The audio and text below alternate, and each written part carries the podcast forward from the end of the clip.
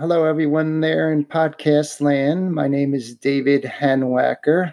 I'm a digital marketing professional, and I love the digital marketing field because I am a naturally creative and talented person.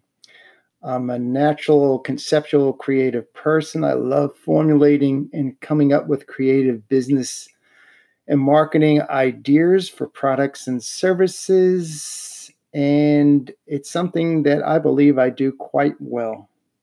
I just recently made the career transition into digital marketing, was formerly in the hospitality industry where I love people and food. I'm a foodie and that made for a real great combination.